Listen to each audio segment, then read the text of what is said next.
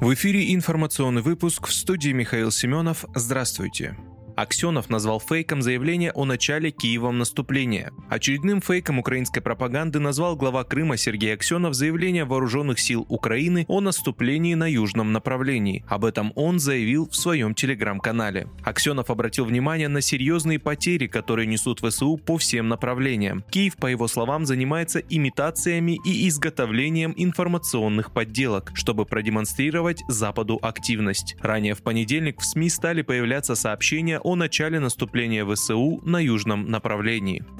Белоусов допустил спад ВВП России в 2022 году. Снижение ВВП России по итогам текущего года ожидается на уровне ниже 3%, сообщил первый вице-премьер России Андрей Белоусов на заседании Президиума правительственной комиссии по повышению устойчивости российской экономики в условиях санкций. Белоусов добавил, что в 2023 году спад может оказаться ниже 1%. По его словам, такая тенденция создает очень хорошие условия и для роста реальных доходов населения, и для роста доходов бюджета в следующем году и, соответственно, в 2024-2025. Кроме того, по словам Белоусова, инфляция в России за год может составить 12-13% с учетом тенденций, которые проявляются уже сейчас. Он отметил, что такое положение дел гораздо оптимистичнее и позитивнее прогнозов, которые делались несколько месяцев назад. Спад потребления по прогнозу Белоусова составит около 4%.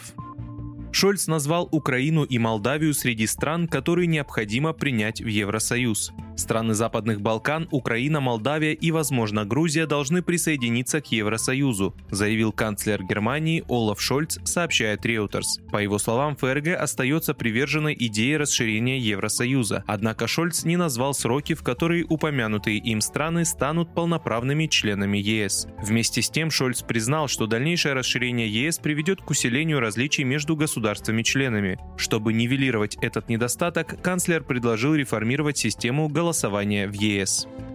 Nokia полностью покинет Россию к концу 2022 года. Финский производитель телекоммуникационного оборудования Nokia планирует закрыть большую часть своего бизнеса к концу 2022 года, сообщает агентство Reuters. Тем временем ее шведский конкурент компания Ericsson заявила, что в ближайшие месяцы будет постепенно сворачивать бизнес в России. В апреле компания объявила о полном уходе из России. Nokia, у которой в России около 2000 сотрудников, заявила, что ее оставшаяся деятельность в стране связана с ограниченным обслуживанием критически важных сетей для выполнения своих контрактных и гуманитарных обязательств. Поскольку Ericsson и Nokia полностью уйдут из России, мобильные операторы страны МТС и Теле2 станут более зависимыми от китайских компаний, таких как Huawei и ZTE, отмечает Reuters.